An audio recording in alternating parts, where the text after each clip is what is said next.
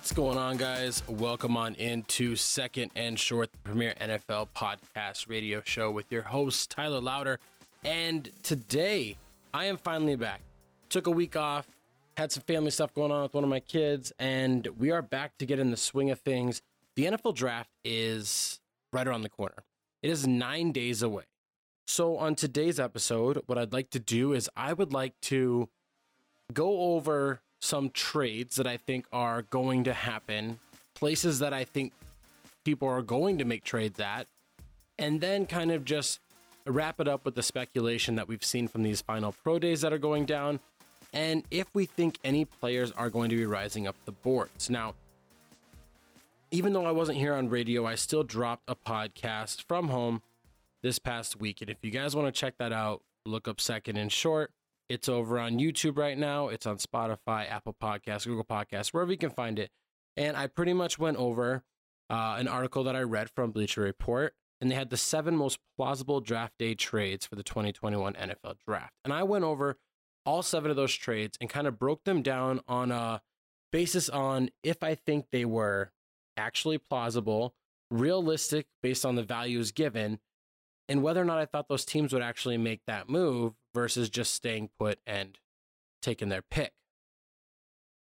So we're going to continue with that trend and we're going to talk about the most I don't even know how to say this, but pretty much the best spots to trade into. And I'll give you the reasons why they're the best spots to trade into uh, as we move along. So, what we do know is that picks one, two, and three are locked in. And by picks one, two, and three are locked in, I mean we know the Jags are staying put, the Jets are staying put, and the 49ers, who traded up, are going to stay put. I think Trevor Lawrence, Zach Wilson are guaranteed top two. I could be messing up. You never know. I, there could be something surprise with Jacksonville with all these all this talks of Trevor Lawrence. Uh, apparently, he uh, he doesn't love like he doesn't like have a chip on his shoulder and he's not out here to like prove everybody wrong which in my eyes who cares about that? Like who really you know thinks that that's that important? I understand this aspect and i was listening to uh i was listening to dan patrick in his show the other day is yesterday and just talking about all these great quarterbacks that had these chips on their shoulders and we're talking like drew brees is a second round pick. Pat Mahomes was passed up over Mitch Trubisky and Watson. You know, we have Tom Brady in the sixth round. Aaron Rodgers gets drafted at like pick 26 or something like that. And all these great quarterbacks, you know, Joe Montana was a third round pick, and they all have this chip on their shoulder. And that's what you want in your quarterback. But I personally don't care if Trevor Lawrence has no chips on his shoulder. I mean, why would he? Let's break down Trevor Lawrence for a quick second since he became a starter in high school, so over the past, what, it's like six years, six, seven years, including college, he's lost five games, maybe six. That's it. So he's always winning. He came in out of high school, took over a starter, a senior starter's job, forced him to transfer, wins a national championship, gets back to the national championship, uh, and two years later, and like has always been in the playoffs please tell me the guy that is graded out as a 90 overall in pro football focus over the past three years in college that has consistently won since he was in high school and is going to be the number one draft pick in the NFL. Oh, and by the way, this past weekend, he just got married. So he's already with the love of his life. What does he have to prove to anybody? What chip should he be having on his shoulder? Sometimes in life, these people, they just got it all. You know, He's got he's he's got his wife. He's got a beautiful life starting ahead of him. He's about to be a top pick in the NFL draft and make tons of money. He just came from a really good school. Got you know he's getting his degree. He got to celebrate and win and make a program even better than it was the past four years. In my opinion, he could go into the NFL and never win a game ever, and then be out of the NFL in like three years and he still has had a successful life and career already. So he has nothing, he has no chips on his shoulder. Good, he shouldn't because he's performed well, he's played well, he doesn't lose, and he's getting rated the way he should be. Now, the reason why we bring this up is because now we see guys like Justin Fields, who if you guys follow college football, going back uh, over three years ago, before Trevor Lawrence was signed to Clemson, uh, Justin Fields was getting signed to Georgia, and they were the consensus number one and number two high school players going into college that year. They end up going to places. Lawrence gets to become a starter. Justin Fields has an issue with Jake Fromm, so he's got to leave because he can't be the starter. Um, they didn't do for him what you know. They, they Georgia kind of supported Jake Fromm, whereas Clemson was like, "Sorry, Kelly Bryant, you're out." And so Justin Fields went to Ohio State, and it's always kind of been Lawrence and Fields back and forth. And for some reason, Justin Fields, who realistically, let's let's be honest, has no red flags. None whatsoever. He he isn't undersized. He isn't a one read quarterback like people are trying to say he is because it's just a narrative they're driving. He comes from a school that hasn't produced NFL talent at the quarterback position before. Well, eh, that's that's to be debated because Dwayne Haskins was a first round pick, and I know Haskins didn't pan out, but I think that's more mental than his playing ability. And all these other guys that they start at quarterback end up being receivers because they can't play quarterback in the NFL, but that doesn't mean that that quarterbacks don't translate. Like Justin Fields isn't a wide receiver. Nobody is mistaking him for a wide receiver at all, saying he should transfer positions. He is a quarterback through and through, and he's going to be a quarterback in the NFL. He has no bad record on his on his, you know, things. So like he's he's got a better arm than somebody like Mac Jones. He has no DUIs in the past three years, like Mac Jones. He's been a multi year starter, unlike Mac Jones. Uh, and he's put up great statistics for multiple years and led multiple teams to a championship and didn't have somebody else starting over him once he was like a sophomore on, once he went to a new school. Like I said with Georgia, if that had been any other school, Justin Fields would have been starting as his freshman. However, Georgia wanted to pay respect to Fromm. So that's just how it went. And I'm saying Mac Jones and all this because Mac Jones is getting looked at as the number three pick to the 49ers for some reason. Uh, because, you know, he was great at Alabama. Granted, Alabama is about to have like two offensive linemen drafted in the first two rounds. Uh, over the past two years, they're going to end up having four first round wide receivers. They've got defensive players left and right. Last year, their a quarterback, you know, went number five for them overall. So, like, really is Mac Jones that great? He can't throw the ball that deep. He has a poor deep arm. And he really has been benefiting from the system around him. He also has a DUI, like I said. He's not as athletic. He can't run. Yet he's getting looked at as a number three pick. Now, there are multiple avenues to dive down this. Historically, white quarterbacks reign supreme in the NFL. When I say that, I'm saying that there are more in history white quarterbacks than there are people of color playing quarterback. Now, is this uh, a flaw in the system of like the systemic? I'm not going to say people are being racist or anything like that, but over time, is this mentality of people of color can't play quarterback as well as white people, so we have to keep the white quarterback in? Or is this just a preference against Ohio State? Because I have been looking. Alabama doesn't produce good quarterbacks. Ohio State doesn't produce good quarterbacks. Whatever you want to say. I don't think that stuff matters personally to me. But if you're going to use that as a narrative, both schools don't produce good quarterbacks. Okay. Both quarterbacks have performed at a high level. Both quarterbacks have made it far into the season. Both quarterbacks have played with great talent and won their, their conference. But one quarterback has a better arm. He's better at reading the game. He's able to hit people past 20 yards and was able to be a multi year starter yet is not getting looked at as a guaranteed lock the number two or even three pick. It's confusing to me. And it's something that I I don't want to I don't want to dive in too much on because it's all in speculation. You can never get anybody to confirm or you know it's all going to be denying these speculation allegations that are out there on the internet and I just kind of want to bring those to life because while that might not be true, it might not be accurate, it is still something to think about on the mystery of why Mac Jones is getting all this hype over somebody like Justin Fields. And something that I need to think about and actually present here, because I myself just got caught up in it, is that this is smoke season. And what I mean by that is that in the NFL, every year, people blow smoke up your you know what. That's just what they do. The whole point of blowing smoke is to distract somebody. It blurs the image of what's actually the truth.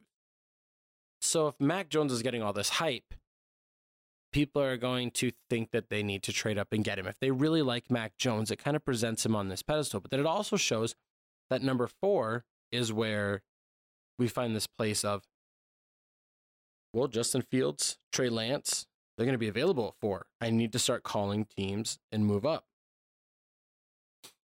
So let's go over places that I think are almost a lock to get traded. Like I'm saying that there is a three out of four chance, 75% that this spot will have a trade go down. I'm not going to, I don't know the teams that are going to go down this spot, but I just feel like these are ideal spots that are going to be traded. Now, last year in the NFL draft, we had four trades that happened during the first round. Of those four trades, the first trade took place at pick 13. The final three picks took place in the 20s. And of those picks that took place at 20s, we had, uh, it was at pick 13, 23, 25, and 26. So where we saw all of our trades of teams moving up to that said spot. That is a very low number. We know anything about the NFL draft, normally it's this big, exciting time. But last year with COVID and like everything getting shut down, players and and coaches didn't really have time to kind of meet and mesh and present this opportunity for you know, guys to trade up. And this is why we saw really good players fall into the 20s, like Justin Jefferson and Brandon Aiyuk. You know, when we see other guys fall to like the third, second, third round, that probably should have been first round picks, if not just an extra 10 to 15 spots higher. So, with that being said, bold prediction on this episode right now we are going to have at least eight round one, day one trades that are going to happen the NFL draft is nine days away. And so I probably like I wish I was doing this show tomorrow because then I could say like eight days away. My thing is there's gonna be eight trades in the first round. But let's talk about the eight spots that I think are most likely to be presented to as trades. And I'll give some honorable mentions in here as well. So going over the very first spot is the number four pick with the Atlanta Falcons. What we do know is that quarterbacks are going to go one, two, three. Whether or not we know the order, that really doesn't matter because it shows that there, there right now, four, in my eyes, there are four quarterbacks that are worthy of a first round pick. There's, in the eyes of others, there's five. So if quarterbacks go one, two, and three, the only way you can guarantee get a quarterback is to go up to number four. The Atlanta Falcons are in a perfect spot to either take a quarterback themselves take a difference maker in Kyle Pitts. Maybe take Ja'Marr Chase to pair up with Calvin Ridley, you know, and Julio Jones. You never you never know what they'll do. Because Julio's 31, he's had a lot of injuries, he's missed games every year for the past like multiple it's just multiple seasons and it seems like he always misses like one game or like three games. So why not get his replacement early? Why not get Matt Ryan's replacement, you know? I mean, Matt Ryan's still relatively young compared to somebody like Tom Brady, but getting your next success, successor could be a good play for them. However, with the way this is, if they don't want to go quarterback, they could fall down and trade from number four. Speculation is pick nine, 10, maybe, pick a, you know, pick 15, 19, 20. There's a lot of people that are potentially wanting to trade up for a quarterback. So I think it is highly likely that the number four pick gets swapped out and gets traded down. For me, the most logical thing that makes the most sense is the Denver Broncos, just because of all the teams that are willing to trade up for a quarterback, I believe they are at the highest draft pick at number nine. And I think that provides them with the most ammo because Atlanta would fall the least, but still gain a, a good ransom. That would probably include next year's first at minimum, as well as probably a couple picks this year and next year as well, like a third round this year and like a fifth round, you know, next year and they only moved down five spots and they weren't going to take a quarterback anyways. And if you let teams trade up for a player in a position that you don't want to draft, it just forces players in positions that you do want to draft farther down the board. Now, the next spot that I think is likely to happen for a trade, but I, it's it's only if a specific scenario goes through, is number six, the Miami Dolphins. We've already seen them trade from 3 to 12, 12 back up to 6. And they've gained other picks throughout this whole process. However, if for some reason the Atlanta Falcons stay at number 4 and let's say draft Kyle Pitts and the Cincinnati Bengals don't care about protecting Joe Burrow and go after Ja'Marr Chase, which we know they want to get another receiver. Even though this like this whole talk of like the Bengals, you know, they have Tee Higgins and Tyler Boyd. Do they really need a receiver? Joe Burrow was hit so much last year. He was hurt as well. You know, he missed missed half the season. You got to protect him. They went after Kenny Golladay in free agency. Ideally for them, they could have went after Kenny Golladay and then drafted an offensive lineman here. But instead, what they did do is they actually signed Riley Reiff, who we'll talk about on a TikTok later as I'm going through the NFL series of every NFL team's best offseason move. Uh, so be sure to check out Second and Short podcast on TikTok, as every day we're dropping new content as well. But back to this. Since they were making an effort to sign Kenny Golladay to a big contract, why would they not go after Ja'Marr Chase? If that situation, that whole scenario plays out, where it goes quarterback, quarterback, quarterback, Kyle Pitts, Ja'Marr Chase, in either order, Miami's going to be stuck. They don't need a quarterback. They just drafted Tua. They don't want to go out and get the second best receiver. Granted, they could draft Penei Sewell out of Oregon if they wanted to go offensive lineman, which they do kind of need.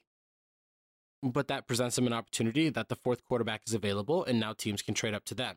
I think if that happens, it's a scenario where like the New England Patriots could trade up, or the Washington football team, Chicago Bears.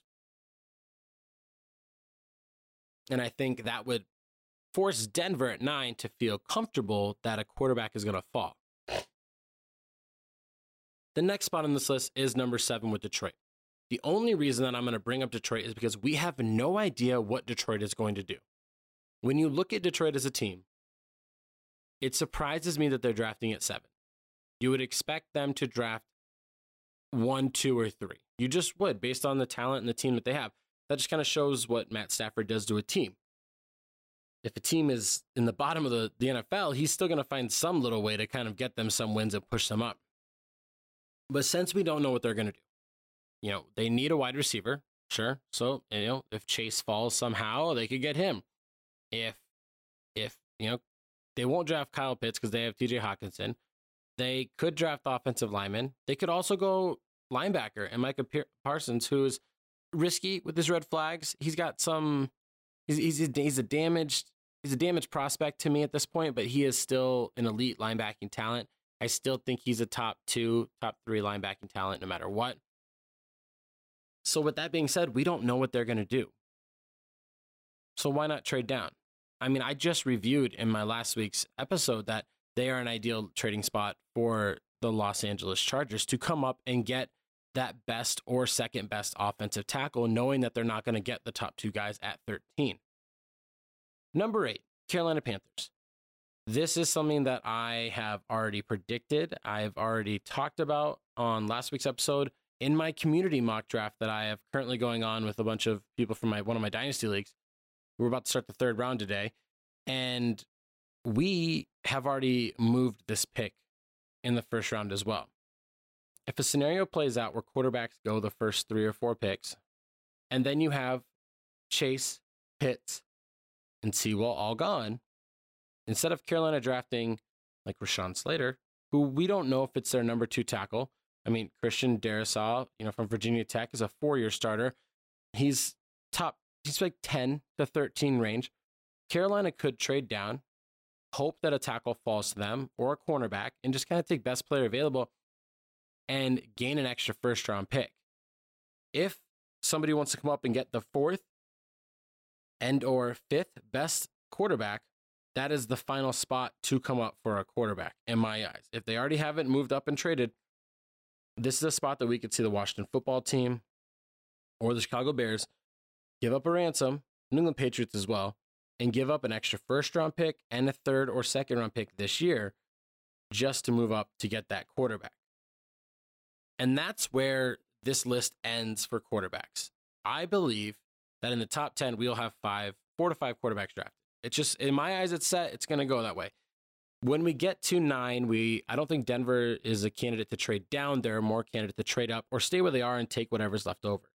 Now, number 10, the Dallas Cowboys are very interesting. because I've read reports that Dallas wants to trade up maybe to number four and take Kyle Pitts. You know, Jerry Jones had a really good draft last year.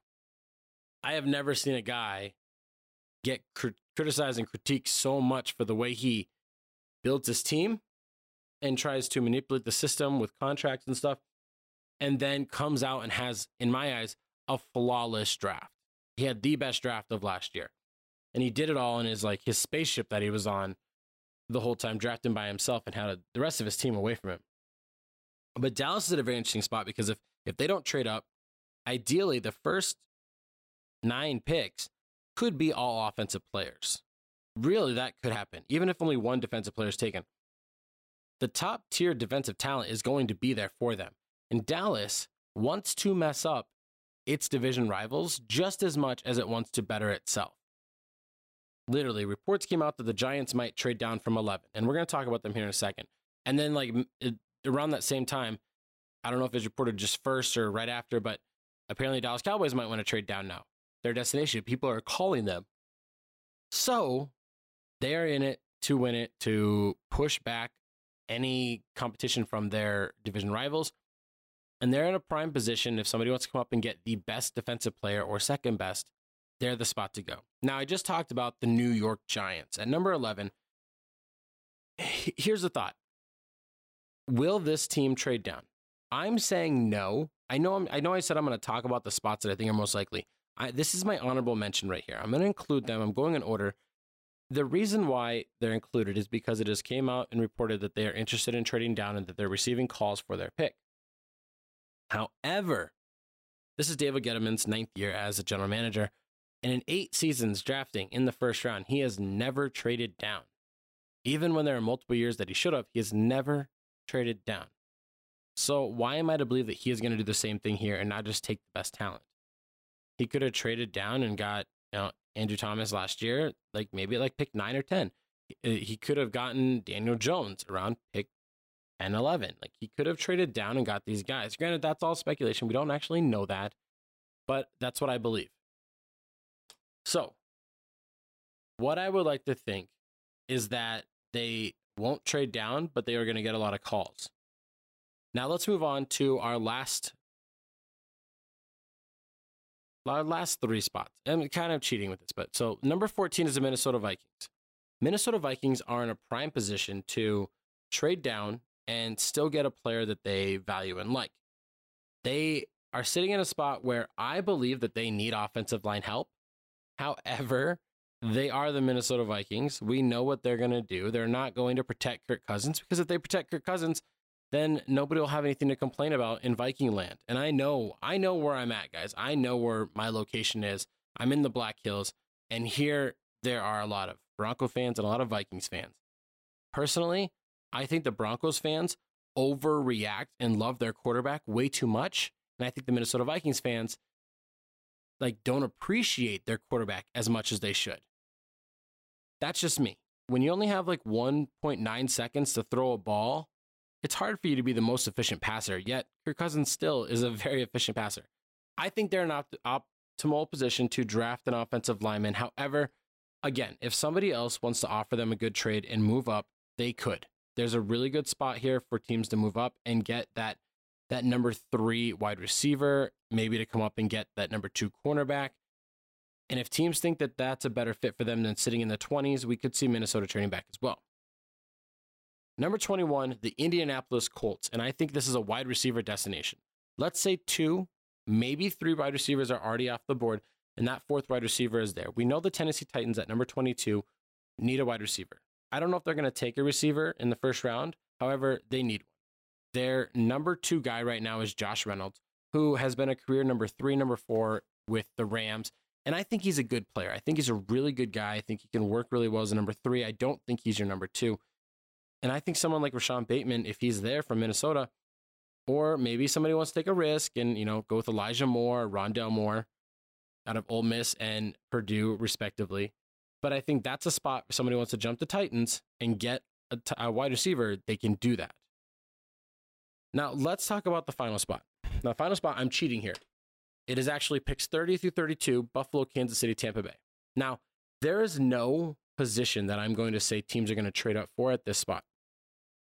Unless somebody wants to get Kellen Mond and they want to add a six quarterback to this first round or Kyle Trask, whatever, whoever your flavor of the day is. But what we need to remember is the first 32 picks are eligible for a fifth year option, and that is very valuable.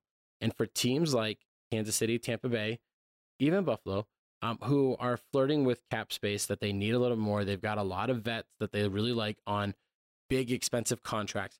Trading down to get a cheaper rookie contract this year, as well as pick up some more picks to help fill your roster at a cheaper rate, is ideal. And we've seen teams time and time again trade up from the second round to get that final pick in the you know the back of the rounds to kind of to kind of solidify and get that fifth year option.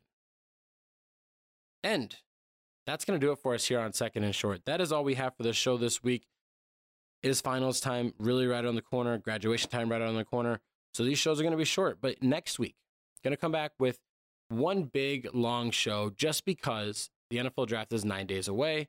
It'll be two days away as of next Tuesday and I'm going to be dropping a community mock draft with a former co-host of mine, Molly McIntyre.